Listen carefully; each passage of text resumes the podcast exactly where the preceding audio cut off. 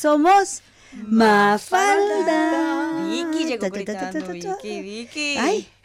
¿Te cambiaste de blusa, Vicky? No, no me he cambiado nada. Muy buenas tardes y muy bienvenidos a su programa Mafalda, desde su radio comunitaria Radio 3CR 855 Dial AM y digital.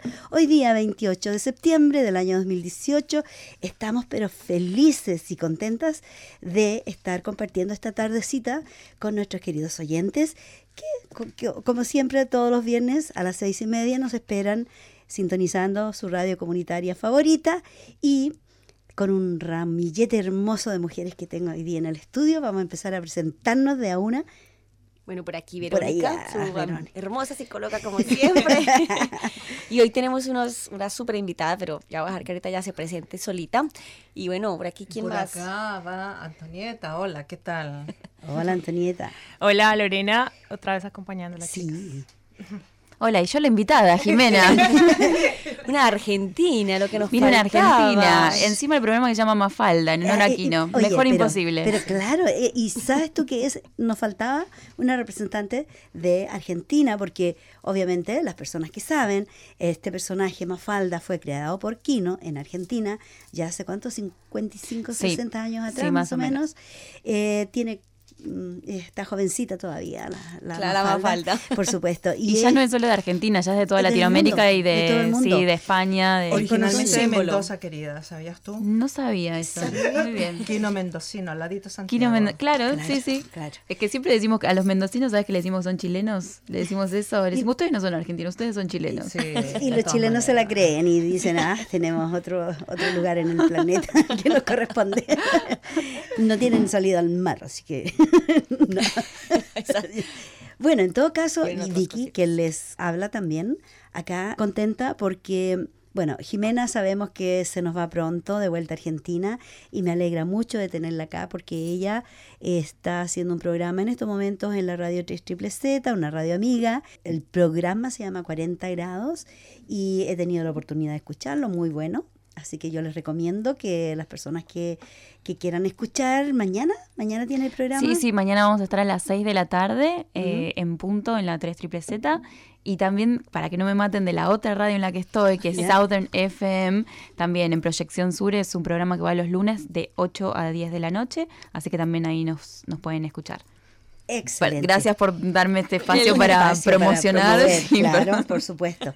Bueno, mira, las radios comunitarias se tienen que apoyar. Y esa es la idea. No hay que competir. Competir, eh, bueno, la competencia es buena, pero, hay que apoyarse, hay que ayudarse porque somos todos voluntarios. Tal cual. ¿ah? Y, a los voluntarios, como dicen, no se los echan, pero a veces los echan y de aquí de esta radio no se echa nadie.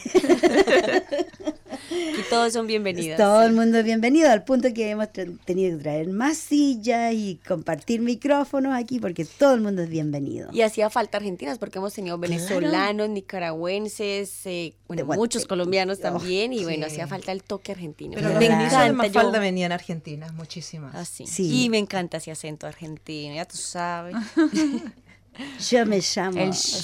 yo me llamo Jacqueline. Yo esto siempre lo digo porque mm, bueno, si ustedes conocen el acento mendocino, los mendocinos no hablan como yo. No, por supuesto, tú eres porteño. Claro, entonces el, el, acento que yo tengo se llama río platense, que lo comparte Buenos Aires con Uruguay, pero si uno se va para el norte de la Argentina, incluso la gente usa el tú, no usa el vos en el norte de Argentina. Ah. Entonces sí, pero obviamente este es como el más conocido este acento y todo el mundo lo obviamente lo identifica con el argentino, pero claro, sí, en el norte, si no porque salen los jujeños a decir, ah, yo no hablo como un porteño. Así que bueno, para, para aclarar bueno, en todo caso, el tema de hoy es un tema bien peliagudo. Y mm. vamos a empezarlo porque nos va a tomar bastante tiempo de trabajarlo y de conversar. Tenemos cinco personas en el estudio que obviamente todas vamos a querer dar nuestra opinión porque es un tema que nos atañe y nos afecta a todas. Me refiero es un caso que está sucediendo en Estados Unidos en estos momentos, pero algunas personas pensarán, ¿y qué nos importa a nosotros Estados Unidos? Lamentablemente, lo que sucede en Estados Unidos siempre está como trickle down, como dicen, o como que se esparce hacia todo el mundo. El efecto mariposa. Tiene, eh, exacto, el efecto mariposa. Y lo que está sucediendo allá ha sucedido en todas partes del mundo, que es el abuso sexual de personas que están en cargos de poder. Tenemos el caso en estos momentos de, yo creo que todo el mundo ha visto y algunas personas tal vez ni siquiera saben de qué se trata tanto, tanta bulla. ¿Qué pasa con este juez que el presidente Trump lo nominó para la Corte, la, Corte Suprema?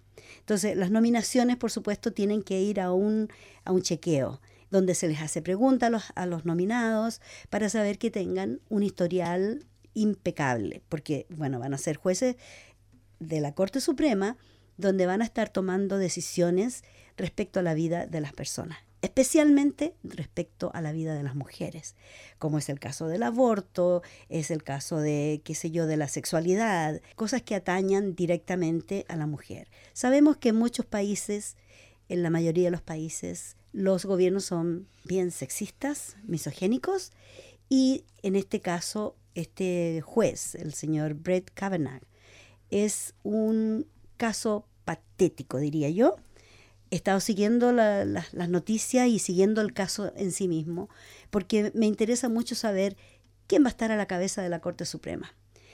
Su historial no es bien limpio y después de que el presidente lo recomendó tanto y que es una persona ejemplar, que él se ha, ha hecho mucha propaganda él mismo, este juez, para decir, yo estaba virgen en la, en la escuela, era un niño del coro, yo era amable con las profesoras y qué sé yo, pero resulta que han habido acusaciones de abuso sexual de cuando él era jovencito.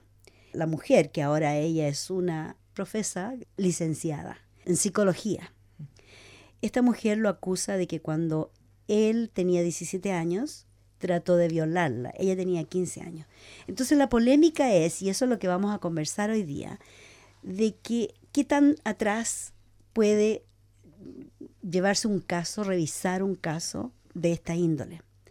Por otro lado, sabemos y tenemos la, la evidencia de que Bill Cosby, por ejemplo, violó a una mujer hace un montón de años atrás y ahora, justo ayer, lo metieron a la cárcel, de 3 a 10 años va a pagar de cárcel más encima multas. 25 mil millones de dólares. Ya. Estoy el datico ahí. Ya. El Weinstein, este hombre en Hollywood que abusó de montones de mujeres, montones de mujeres, y que todavía el caso está en, proceso. proceso. Bueno, aquí eh, opinemos. ¿Qué, ¿Qué, creen ustedes? ¿Qué tan atrás se debe ir en casos de, como este? Que obviamente un juez tiene que tener un historial impecable. ¿Y qué opinan ustedes? Bueno, primero, valorar mucho que ahora, lo que estábamos hablando ahorita antes de salir al aire, sobre que las mujeres ahora por lo menos están teniendo, digamos, el liderazgo y el poder de demandar ese tipo de cosas, de hablar, de no quedarse calladas. Así que por primera parte, felicitar un poco este movimiento que se está creando, de que no nos estamos quedando calladas, de que lo estamos mencionando y lo estamos como denunciando, que no siga pasando. Y eso es bueno porque motiva a otras personas que siguen siendo víctimas, que están calladas por miedo, porque digamos el cuento del poder que él tiene más que uno, etcétera, etcétera, pero que ahora lo estemos haciendo es un punto muy positivo por ese lado. Así es. Efectivamente. Lo que has dicho tú, Verónica, colaboro lo mismo, que estamos ya en otra era, en otra época, en que la mujer es speaking out, o sea, hemos ya abierto la caja de Pandora y hemos comenzado porque hay que cambiar las leyes simplemente, porque este es un tema legal sobre las prescripciones de delitos de esa índole. Y no solamente en Estados Unidos, sino que te digo que la gran mayoría de los países, o en todos los países, por no decir, y que están trabajando a full porque deberían pronto ya cambiar para que justamente estas acusaciones que, que acabas tú de mencionar, que son 17, 15 años atrás, 20, se hagan, se hagan factibles eh, como un hecho ahora reciente y sean condenables. el principal problema, hay un movimiento que se llama Me Too en Estados Unidos y que surgió debido a esa incapacidad de muchas mujeres de salir al, aire y decir, esto me pasó a mí, porque trae muchas ramificaciones. De partida, las personas se ponen en peligro porque los que están en contra del movimiento las amenazan de muerte, las acosan, se tienen que cambiar de, barrio, los hijos también sufren las consecuencias de, esta discriminación hacia Pueden correr peligro de muerte. Pueden correr, por eso digo, entonces este movimiento, el, movimiento Me Too, es porque muchas mujeres estaban calladitas, no decían nada. Y nomás alguien dijo, a mí me pasó esto. Entonces la otra mujer dice, yeah, a mí también. Y la otra de más allá, a mí también. Y entonces se hizo un movimiento donde las mujeres ahora se sienten empoderadas a poder decir y hablar. Sí, respecto a eso que dices, hay que tener en cuenta que ese movimiento de Me Too eran chicas que estaban empezando su carrera y probablemente de haber denunciado ese caso en ese momento implicaría que no llegaran a estar donde están ahora. Entonces, efectivamente, que hablen ahora tiene, porque mucha gente se cuestionaba eso, ¿por qué ahora? Lo decían, ¿y por qué no lo dijo en el momento? Porque es que de eso dependía probablemente si obtenían el casting para el, o el papel para una película que después les ayudara como para desarrollar su carrera. Y lo otro que también es importante eh, en este caso de esa campaña es que la mujer ya se está haciendo más consciente de su cuerpo y de que hasta qué alcance puede como tener él y ponerle un límite al hombre qué está mm. bien y qué está mal. Antes decía, no, pero es que es lo normal. Así se cierran los negocios, ¿no? Salga con el que tiene que cerrar el contrato, tómese unos tragos con él, sonríale. Y esto se lo decía el propio manager. Estas son cosas que yo creo que más de uno con el caso de que sonríale, tómese algo y verá que ahí obtiene el papel. Pero eso es normal, o sea, se normalizó ese tipo de acoso. Exacto. A mí me gustaría agregar, Lore, con eso que comentas justamente cuando dicen, bueno, ¿por qué ahora? Porque no se hace solamente, bueno, con el caso de las MeToo, sino a todas las mujeres que, que han sufrido desde violaciones, abusos, tal vez nada no demasiado grave, pero que igual. Y se las acusa siempre de, bueno, buscan fama, se quieren hacer conocidas. Y yo sinceramente me pregunto a qué mujer le gusta que su nombre aparezca en todos los diarios y que se sepan aspectos súper privados, que fue violada, que fue ultrajada. O sea, ¿qué clase de persona realmente buscaría fama a través de algo tan doloroso, no? ¿Cómo, cómo la sociedad en ese sentido es tan, tan sanguinaria y tan siempre de, en vez de objetar al victimario, objetar a la víctima, ¿no? Como hablábamos hoy afuera del aire, se puso la pollera cortita, se maquilló, estaba borracha, ¿no? Siempre la culpa es sobre la víctima, se lo buscó. Provocó al hombre. Tal cual. Porque como ellos son tan pobrecitos, no, no se pueden afirmar los pantalones, entonces tienen que tomar Tal cual, sucumbieron a sus instintos, ¿no? entonces, claro, la mujer siempre está en ese rol, ¿no? Por un lado se la quiere pasiva, se la quiere callada, pero por otro lado, cuando habla y cuando denuncia, ah, ¿por qué ahora? Como decía Lore, ¿no? Que eso mm. pasa desde lo que pasa con el juez Cavagná, desde lo que pasa con Me Too y desde lo que pasa, bueno, supongo que en todos los países de Latinoamérica y en Argentina también con el Ni Una Menos. También. ¿Y por qué ahora? Bueno, hay un montón de razones. Porque... Mira, yo estuve mirando en internet antes de venir acá porque, bueno, esto me llegó ayer, esta noticia que venías tú con este tema y que lo íbamos a desarrollar y estuve indagando un poco el por qué, justamente por qué en uno de, los tantos talleres que se han hecho alrededor del mundo, no sé en qué lugar y en qué minuto, pero sí un grupo de mujeres se reunió un día X, estaba en español esta información en Google. ¿Por qué no habla antes una víctima? Ya, se, dieron 11 razones, así en breve. Primero es por miedo. Segundo, porque lo primero que hace mucha gente, como dices tú, como los que cuestionan, es minimizar y atacar a la víctima, hacer el juicio barato y cobarde hacia ella misma. En tercer lugar, el sistema de justicia de sus propios países, sus propias sociedades, no funcionan, ¿de acuerdo? Y en muchos casos para la situación que ellas están viviendo. Una cuarta razón sería la violencia de género es pan de cada día. O sea, es como que se hace ya un tema cotidiano. se naturaliza. Se naturaliza en la televisión, en los chistes, etcétera, etcétera. Y una quinta razón es la mujer no tiene el mismo valor que el hombre. Ya, ese es el concepto ya ultra machista y conservador. Número seis, porque las que sí hablaron antes, la gente de nuestro alrededor decidió no escucharnos simplemente no te quisieron escuchar. Número siete, porque no teníamos la oportunidad de hablar de esto con nadie, con ningún medio. No se nos presentaba esa plataforma como lo estaba diciendo Verónica recién. Ahora nos hemos fortalecido. Número ocho, porque no es fácil, fíjate, exponer esos momentos tan oscuros de, tu vida personal, como lo decías mm. tú, Jimena, para que la gente... Para, que encima la gente, no te crea. No te crean y te pongan en duda y te te victimicen más aún. Es terrorífico, o sea, es terrorífico ponerse ahí en el escenario. Número nueve, porque se necesitan más pantalones y tiempo.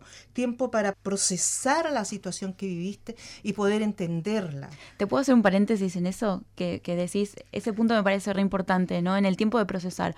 Muchas veces, si hacemos un ejercicio, hemos sufrido abusos y no nos dimos cuenta. Y yo me di cuenta, hace poco empecé a notar en un cuaderno todas las situaciones que fueron, a ver, no, no estoy hablando hablando de violación, estoy hablando de abuso. La cantidad de veces que yo fui abusada es impresionante. Desde chicos que me han tocado la cola en la calle, eh, violencia verbal, o sea, un montón de veces. Y es importante este punto que dice Antonieta, porque muchas veces, como decíamos, lo naturalizamos, no nos dimos cuenta que nos abusaron. Pasó desapercibido. Claro, exacto está como integrado a la cultura. Número 10, porque uno está, está ocupada, la mujer está ocupada tratando de enterrar esa experiencia, o sea, inmediatamente te ves como eh, apurada en enterrarla, olvidarla, en trabajarte a ti mismo, entiendes tú en sanar, en lugares donde ya no, no, donde no les afecta tanto, bueno, y ahí vienen otros problemas hacia la mujer, lamentablemente, que es una autodestrucción. Y número 11, ese grupo dijo, cada quien decide también, cada mujer decide cuándo y, dónde y cómo hablar de las cosas tan de cosas tan personales con respecto a esta situación tan aberrante. O sea, no es un tema nuevo, chicas. Y con relación al 9 que dice sobre trabajarlo, yo invito también a todas las personas que han sido víctimas, o hasta las víctimas también, víctima y victimisario, victimario, victimario, que si ven la necesidad de hablarlo, de escoltarlo, es mejor. Y es una forma muy buena desde la terapia de sanarlo. Porque una cosa es que no, no lo digo a nadie, lo trabajo yo sola, me encierro. Eso no lo está trabajando realmente. Hay que hacer un proceso terapéutico que le ayude para Muchas mujeres no lo hablan por vergüenza, porque sienten que van a ser juzgadas. Eso es gracioso, te da vergüenza a vos haber sufrido un, asalto sexual, cuando en realidad debería sentir vergüenza el, hombre. Y culpa también, mucha culpa. Por supuesto, porque uno siempre se está cuestionando, dice, hoy, ¿de qué manera yo le di la pasada a esta persona para que me hiciera claro, esto? Claro, uno dice, tal vez fue mi culpa, le sonreí de más, de alguna manera le di a entender que él podía avanzar sobre mí. Es un tema de códigos, un eh, tema de códigos. Jimena, cuéntanos lo que tú estabas hablando con respecto a la Adriana, ¿no? La grande. Ah, Ariana, Grande, sí, bueno, que, lo comentábamos con Lore, salió mucho en los medios. En el funeral de Aretha Franklin la invitaron a Ariana Grande, obviamente, a cantar y, bueno, a homenajear a esta gran artista. Y mm, salió en todos los medios esta foto de, ni siquiera fotos, un video donde el cura, que, estaba dando ¿no? el, sermón en el funeral, la abraza y con una mano, con la mano con la que la está abrazando, le empieza a tocar uno de sus pechos. No solamente que apoya la mano, sino se nota como una especie de, como, como le frota, como que acaricia uno de sus pechos. Claro, un mm. masajeo, que yo lo miro el video y yo realmente, o sea, lo quiero matar a ese hombre. Y a ella se la nota muy incómoda, se da cuenta. Y hablábamos hoy fuera de leer ese caso, ¿no? Como que una está ahí y dice, ¿esto me está ocurriendo realmente? O sea, un cura me está tocando un seno con todas las cámaras de televisión en el funeral de Aretha Franklin y sí, ¿Me lo estoy imaginando o lo está haciendo realmente? ¿Será un accidente que de pronto la mano bajó? Se piensa que me está tocando el codo, en realidad me está tocando el pecho. Estoy yo pasando la película. Claro. estoy mal. ¿Y, qué pasó con ese cura? ¿Si hubo alguna...? Él salió a pedir perdón, obviamente, porque en, redes sociales, hoy nadie escapa a las redes sociales. Ese video explotó, se viralizó y salió a pedir perdón y dijo que no, que él a lo mejor fue demasiado paternal, demasiado amigable, que ese fue su error. Sí, Bueno, en todo caso, volviendo al, juez Cabaña, este hombre... Después ¿Qué edad tiene este hombre más 51, o menos? me parece. 53 años. 53 años, ya. bueno, no es, un jovencito, es un juez, ha sido un juez por muchos años. Eh, Fue a la, escuela, a la escuela de leyes, se graduó como abogado y, ahora es juez. Entonces ahora él quiere dar el paso alto a la Corte Suprema. Pues bien, cuando una de estas mujeres es una licenciada en psicología, ella dio su testimonio. Esta mañana estuvo en todos los medios de difusión donde ella dio su testimonio, donde asegura el 100% de que este hombre hizo lo que ella dice, describe que él le hizo. Ella fue a un detector de mentiras donde salió perfecto, pero este abogado no quiere hacerse detector de mentiras, no quiere que el FBI investigue y él se afirma con que lo que él dijo es que él nunca, nunca la tocó, nunca hizo nada. Pues bien, otra mujer, una mujer latina, también salió y dijo, yo también, a mí también me, hizo, me too, también me hizo algo, me puso sus genitales en mi cara cuando yo estaba borracha y ella lo tuvo que empujar y lo tuvo que tocar en una forma, ella describe muy bien y las personas que han sufrido violencia o asalto sexual están muy enteradas de que estas cosas suceden y les creen. Una tercera mujer describe algo muy similar, un atentado. A ella la violaron. Y este hombre, este juez, al parecer, tiene un problema con el alcohol o tuvo y su mejor amigo, el juez es que se llama Judge también, el apellido es ah. Judge. Mark Judge. El juez Judge. bueno, este hombre escribió un libro. Dentro de su borrachera y todo, escribió un libro de su vida y nombra a este juez que está ahora en tela de juicio como el loco borracho más grande que existe. Y, el alma de la fiesta. El, alma de la fiesta. ¿Y qué hacían ellos? Ellos tienen un ambiente muy sórdido, entre paréntesis, se los mm. digo. Le ponían pastillas a las chicas en la bebida, en el ponche, ponían pastillas para que las chicas quedaran sin razonamiento mm. y que fueran presas fácil. ¿Y qué es lo que hacían después?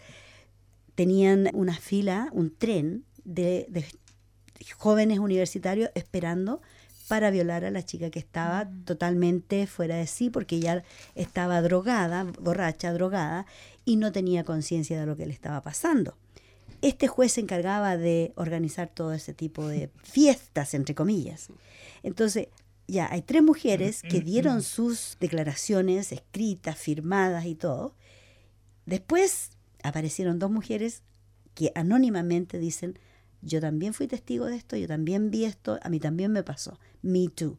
Entonces ya hay un montón de mujeres que dicen que este hombre no merece ser un juez de la Corte Suprema. No merece estar en la cárcel. No merece, no merece estar ser juez del todo. Ni merece estar libre. como el padre Gatica, predica y no practica. Bueno, resulta que el presidente Trump, el presidente Trump lo defiende, como él nominó a este juez, lo defiende, pero a la muerte. Él dice, no, eh, todas estas son mentiras, son fabricaciones de los demócratas, porque los demócratas no quieren que... Él continúe. claro, que él continúe eh, siendo presidente de Estados Unidos, entonces todo una fabricación y son mentiras. O sea, estas mujeres, poco menos que les están pagando para que vayan a mentir, están poniendo toda su vida en la línea, están, como dijéramos, poniendo su seguridad, su vida, su familia, sus carreras. Eso es que la gente no piensa, ¿no? ¿Cuánto, cuánto dinero compra eh, tu dignidad y exponerte de esa manera? O sea,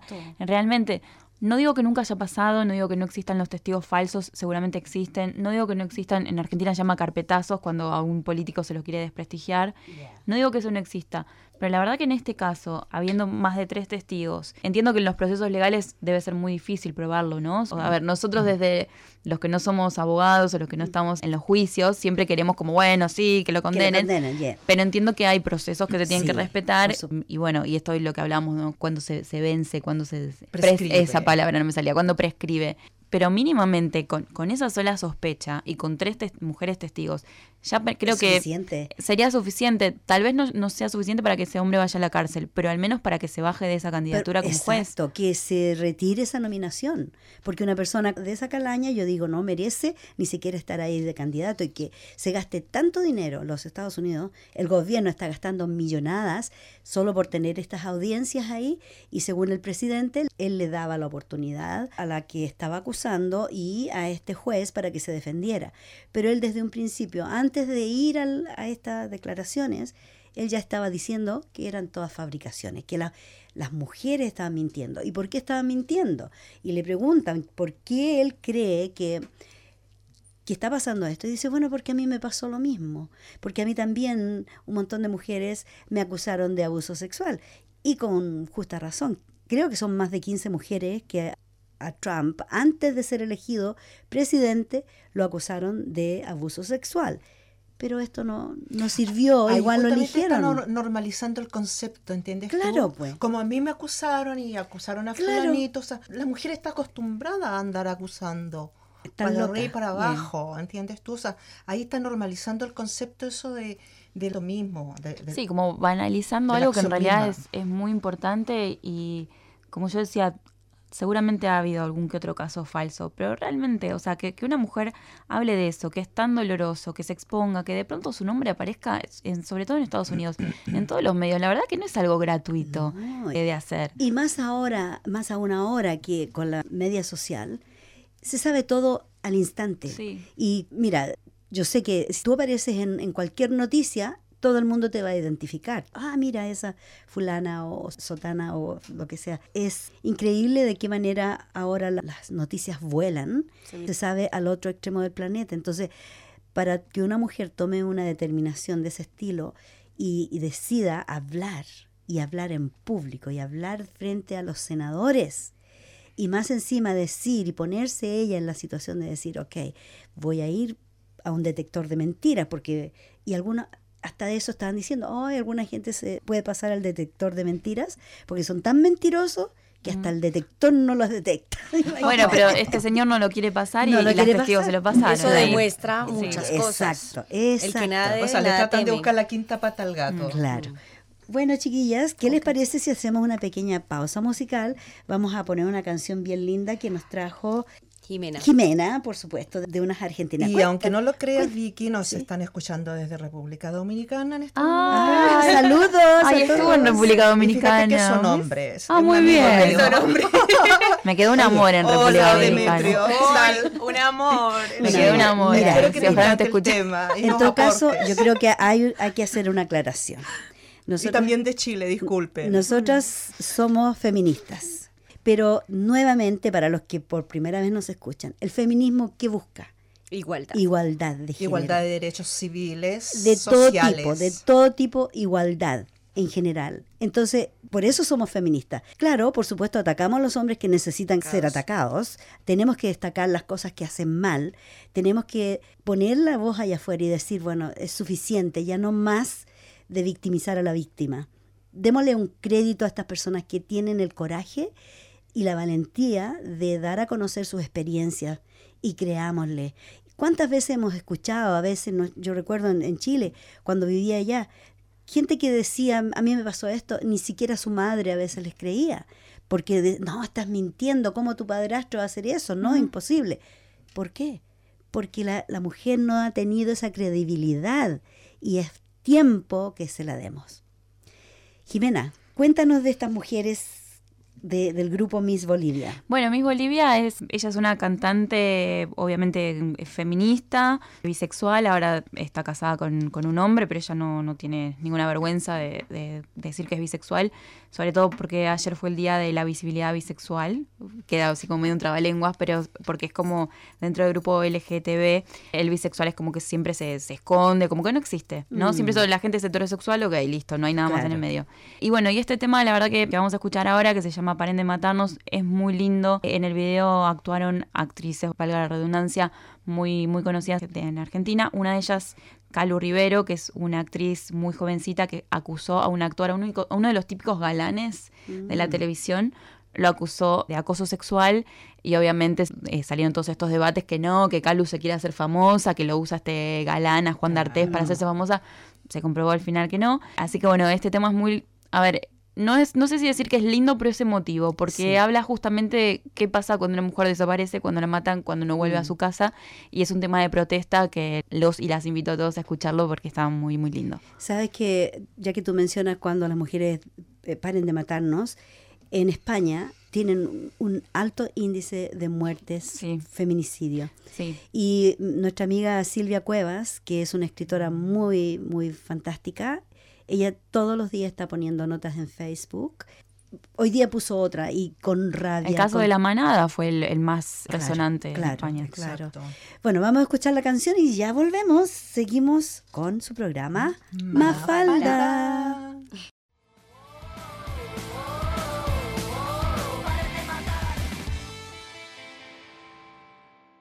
Y este es su programa Mafalda. Y aquí estamos de vuelta. Este estudio está pero sumamente alborotado porque tenemos tantas ideas y tantas cosas de qué hablar, pero no nos da mucho tiempo. Así que vamos, Jimena, el otro tema era acerca de lo que estaba sucediendo en Argentina con el aborto. Cuéntanos. Sí, lamentablemente la, la ley que, que, buscábamos que se apruebe el aborto legal, seguro y gratuito, lamentablemente no salió. en Argentina tenemos dos cámaras en el Congreso de la Nación diputados aprobó el proyecto de ley, pero el, Senado lo rechazó, por ende no, no, se hizo ley. De todos modos, si bien hubo mucha tristeza y, a ver, a mí me gustó mucho, había muchos ojos del mundo estaban mirando lo que pasaba en Argentina. No solamente era algo local, sino que estaba el mundo mirándolo. Bueno, esto pareció no, no importarles a, a, los senadores, pero la verdad somos positivas y positivos porque también hay varones que, que apoyan la lucha. Sabemos que va a salir en algún momento. Lo que a mí me gusta también de lo que pasó en Argentina es que avivó la llama en otros países. En Chile la avivó, en Colombia me parece que también. De Uruguay no hablo porque Uruguay ya lo tiene, Uruguay está súper avanzado. Sí, Uruguay. La verdad que yo me saco el sombrero para hablar de Uruguay porque en muchos temas está, está muy avanzado. Pero me gusta eso, ¿no? Que, que esto generó que, que, se empiece a debatir en todos los países de Latinoamérica. Si uno mira el mapa del aborto legal en el mundo, en el norte es todo legal, o en su mayoría legal, y en el sur, los países que estamos en el sur, todavía estamos relegados. Yo entiendo, a mí siempre me gusta, aunque yo no esté de acuerdo con una persona, me gusta, bueno, leer sus argumentos y saber, bueno, a ver por qué, ¿no?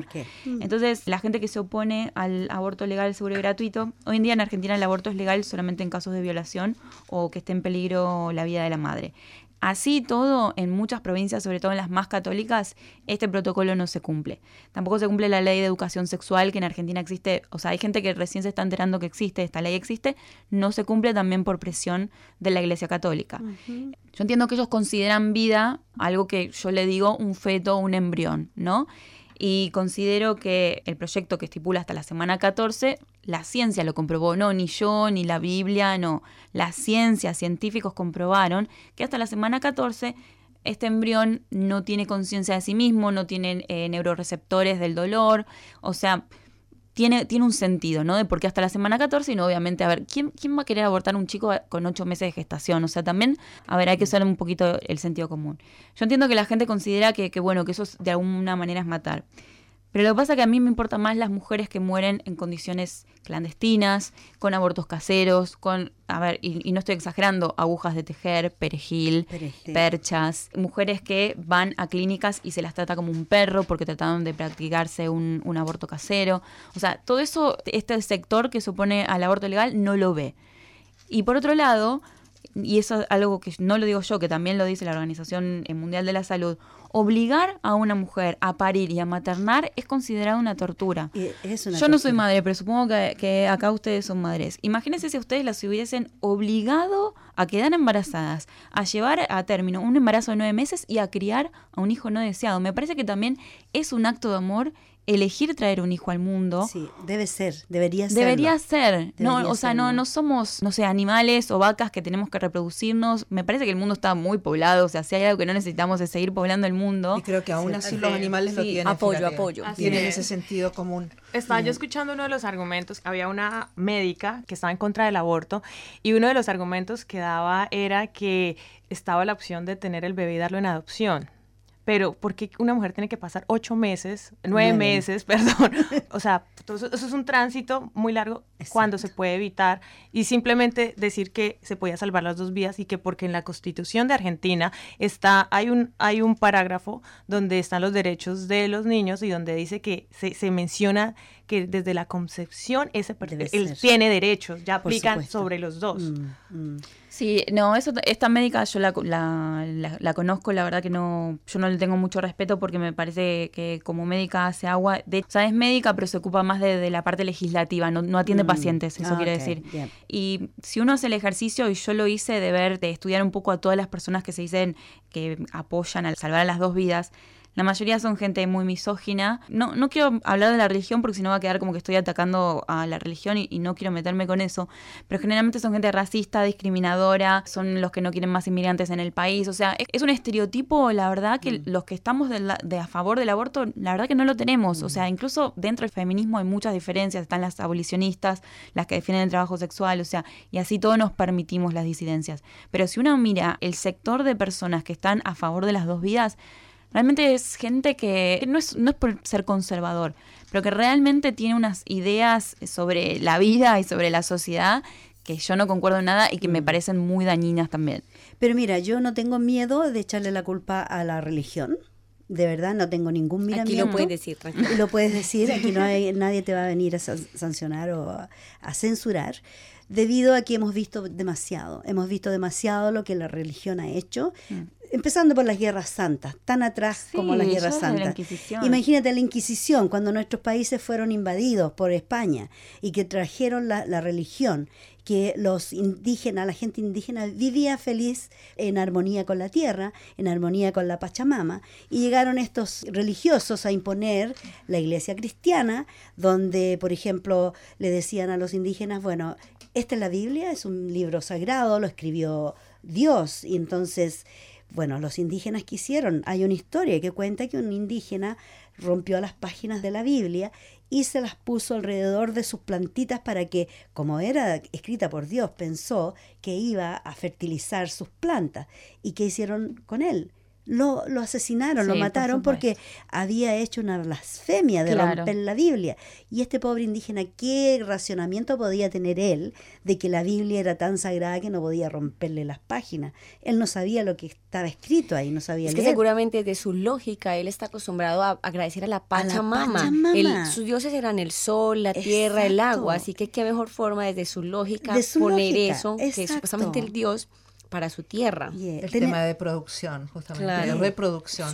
Tenemos el caso de, volviendo al juez Kavanagh, que dentro de las cositas que le fueron sacando trapitos sucios al sol, cuando lo estaban investigando para saber si él era idóneo para este cargo, entonces hay un caso donde él, una chica que fue violada de 15 años, él fue el juez donde ella pidió permiso para hacerse un aborto en Estados Unidos, que era una chica refugiada, no era de Estados Unidos, y él hace todo un trámite preguntando hasta cuánto podían esperar, ah, 14 semanas, entonces sacando la cuenta, de manera que esta chica no pudiera recibir una respuesta de la corte a tiempo para ella hacerse un aborto. O sea, él a toda costa quería que el proceso demorara más, o sea, que ella no tuviera tiempo de hacerse un aborto. Imagínate una niña de 15 años que fue violada, que no está en su país, que no tiene apoyos. Eso es lo que a mí realmente me, enardece y, lo digo en argentino y me calienta, ¿no? También tengo casos en mi país, chicas abusadas por su padrastro, por su tío, por su abuelo, y que digan, ay no, es más traumático si, si lo aborta, mejor que lo tenga. O sea, Pero, ¿cómo vas a parir un hijo de tu abuelo, de tu tío? O, de tu padre. De tu padre. O sea, es realmente enfermo. Entonces ahí es donde yo digo, discúlpenme, pero me parece que ustedes ustedes son los que tienen la mente un poco la enferma. Y, y al doble estándar. El doble estándar andar porque lo que estaba haciendo el juez, ¿entiendes tú? Tratando de demorar claro. de dilatar esa el situación, el proceso, porque él evidentemente, como decía no quería dar el, Jimena, estas personas normalmente albergan ese tipo de ideas, ¿entiendes? Conservadoras, total. Él es muy conservador este hombre. Apegados a la regla, dogmático y ojalá... Pero hipócritas, porque por otro lado están muy sucios. Sí, pero imagínate todo lo que le han encontrado. En este momento le han encontrado un montón de crímenes, porque ya se le está hablando de abuso sexual, de, de violación, ¿ya? Son cargos serios que ahora él va a tener que encarar la justicia. ¿Cuántas mujeres actualmente son las que... Hasta el momento oficialmente cinco. Mm. Cinco, imagínate. Y no sé cuántos otros testigos que han estado llamando a los medios de comunicación y diciendo, yo fui a la, universidad con este hombre y esto es lo que pasaba en las fiestas que, que tenían. Bueno, en todo caso, con el caso de esta, de esta chica de 15 años, su abogado la llevó a otra corte donde hicieron el proceso más rápido y pudo abortar a ese bebé que era producto de una violación. Y este hombre, bueno, no pudo hacer nada porque le llevaron el caso a otra corte. Bueno, los países federados como Estados Unidos o México, el aborto legal no existe en todos los estados. No. En Ciudad de México es la única parte donde está el aborto libre, no así los otros estados. Así lo estuve yo investigando hace una semana atrás. Y así otros países, bueno, eh, sé que eh, Chile y Colombia están a la par con las tres causales, mm. solamente por el aborto terapéutico que, pucha, que costó en Chile, pero lo retomamos nuevamente y también nos hemos tirado a la piscina a hacer lo que Argentina estuvo haciendo hace unos meses atrás por el aborto libre. Sí, no, quería agregar que cuando hablamos de, que estamos a favor del aborto y que celebramos que nuestros países al menos esté debatiendo, esto no quiere decir que hay obligación de aborto, porque mucha gente entiende eso, es libertad de elegir. Si fuiste violada, pero de, todos modos querés tener ese bebé y darlo en adopción, también puedes hacerlo. Pero la que no quiere, la que no quiere pasar por todo ese trauma, que también pueda tener la decisión de decir, no quiero seguir adelante con este embarazo. Son las es, la decisión, claro, tener la opción. Eso es lo que las mujeres necesitamos, tener libre albedrío y poder tomar decisiones acerca de nuestro Porque cuerpo. ¿sabes qué pasa? Todo el mundo opina sobre nuestros cuerpos, sobre nuestro útero, desde afuera, ¿no? Como que una está ahí pasivamente recibiendo las opiniones y las demandas de todo el mundo y nadie está dentro nuestro y experimentando cómo estamos, cómo nos sentimos, qué necesitamos.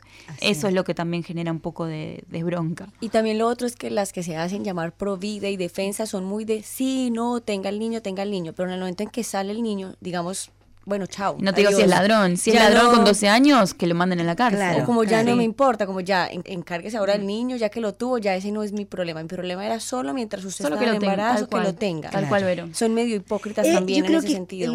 y esos niños los como los extremitizan también esos niños. Son niños que sufren mucho.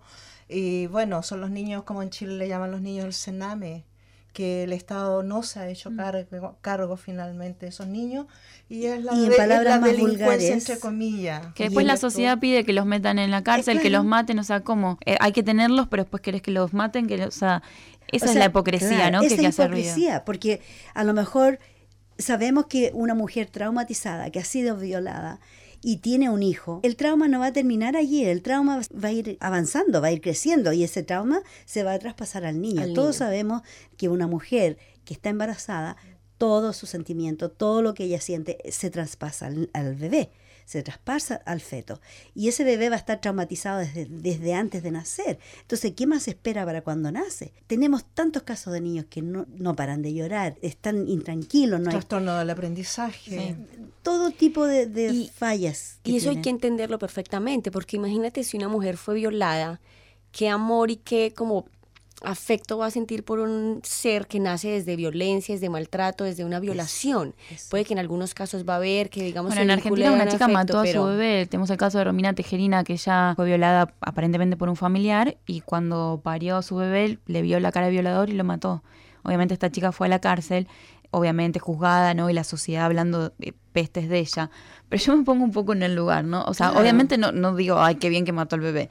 Pero a ver, ponerse en el lugar. Ella dio a luz a un bebé producto de una violación y vio la cara en ese bebé de su mm, violador. O sea, mm. y esto se podía haber evitado desde la educación sexual, desde el aborto, o sea, desde tantas aristas distintas se podría haber evitado, desde el, control, a ver con quién se quedan los menores de edad, con quién se quedan las chicas.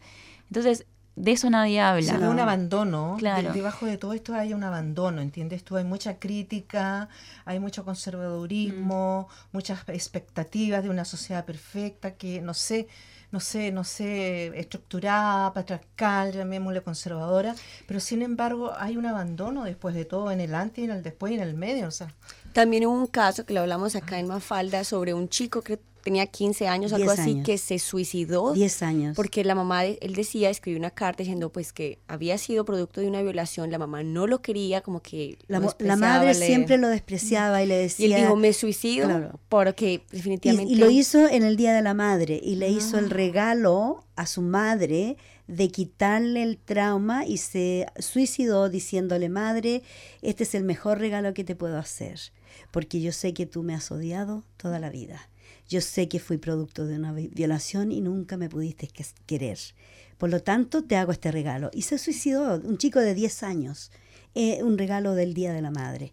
Entonces, eso nos indica que esto afecta a, a, todo, a todas mm. a las dos partes, involucradas. Lo otro es que a veces no necesariamente tiene que haber una violación o ah, un abuso para eso. También es tu estilo de vida en el que estés ahora. Económicamente no estás para ahora tener mm. un hijo, digamos tu edad también. claro. esa también es una opción donde la persona pueda tener de poder decidir si, si quiero ser madre o no quiero ser madre porque es algo que es una decisión de por vida. Sanidad mental, sanidad mental. Hay una película que se las recomiendo sobre esto que estamos hablando que se llama Tenemos que hablar de Kevin, eh, que sí, se trata de, de, una mujer que queda embarazada y ella no tenía problemas económicos, estaba muy bien con su marido, pero no quería quedar embarazada. Obviamente lo tiene, no les quiero arruinar el final.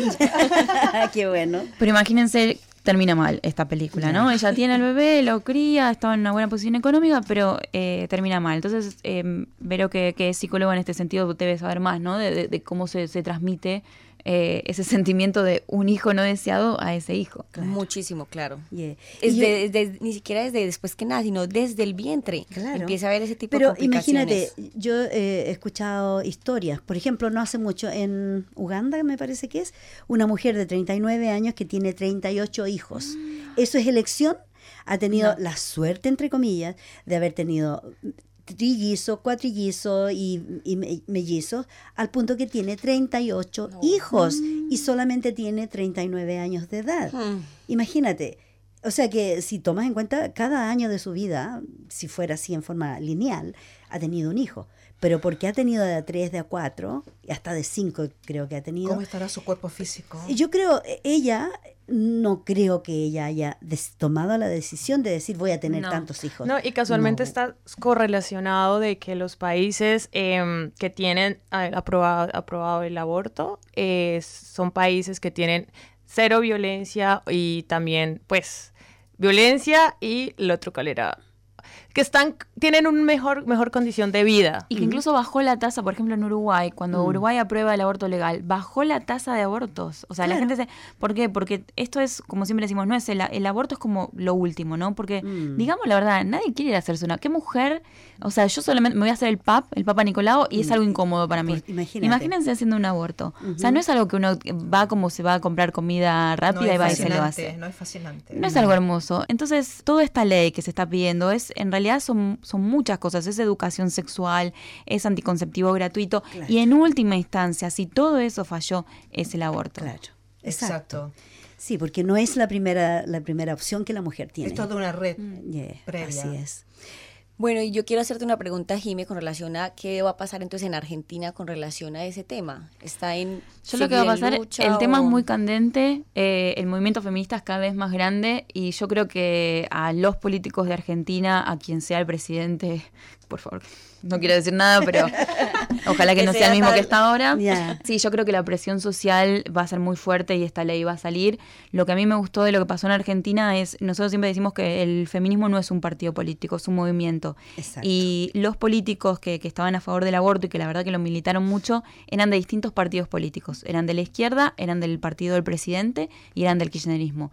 Y yo la verdad a mí eso me emocionó mucho. Ver cómo se unieron, cómo a pesar de sus diferencias políticas se dieron cuenta que esto era una política pública de salud, pública, y que no importaba el color de cada uno. Es transversal. Sí. Y además no solamente fue en Argentina, yo creo que eso fue un impacto para todo Sudamérica y espero que para el mundo, porque es un ejemplo de cómo esas mujeres empezaron en lucha, salieron a marchar con el famoso mm. pañuelo verde, que sabes de qué representa, lo has escuchado, yo por ahí investigué. A ver. Y era con relación a que en abril... Que no lo traje, yo me lo olvidé, qué tonta, justo hoy Hoy era el día del pañuelo, verde. No importa, siempre hay otra oportunidad, en, no te eh, 1977, en la plena dictadura de Argentina, eh, las madres atacaron pues con un pañuelo pero blanco, en contra de, pues, de la lucha la madre de la Plaza de, Mayo. De la Plaza de, Mayo. Entonces es un ejemplo ahora que están marcados desde el pañuelo verde. Y ahora está el pañuelo naranja, que el pañuelo naranja lo que está marcando es eh, iglesia, estado, estado, asunto separado. Porque si bien sabemos oh, que Argentina es un país laico en su constitución, la iglesia tiene mucha injerencia. Mucha injerencia. Así que sí, así que ahora hay un movimiento de apostasía que también se está planteando.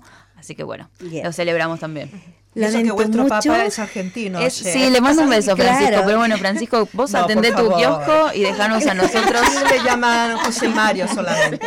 No le dicen nada de papá. Nosotros atendemos el kiosco de Mafalda claro. y lo vamos a tener que cerrar. Qué lástima. Qué lástima. Porque pero ya estás invitada nuevamente. Sí, muchas gracias. Antes que te vayas de vuelta a Argentina, por favor. Me encantaría. Sí, vuelve porque estos temas son realmente importantes que los conversemos.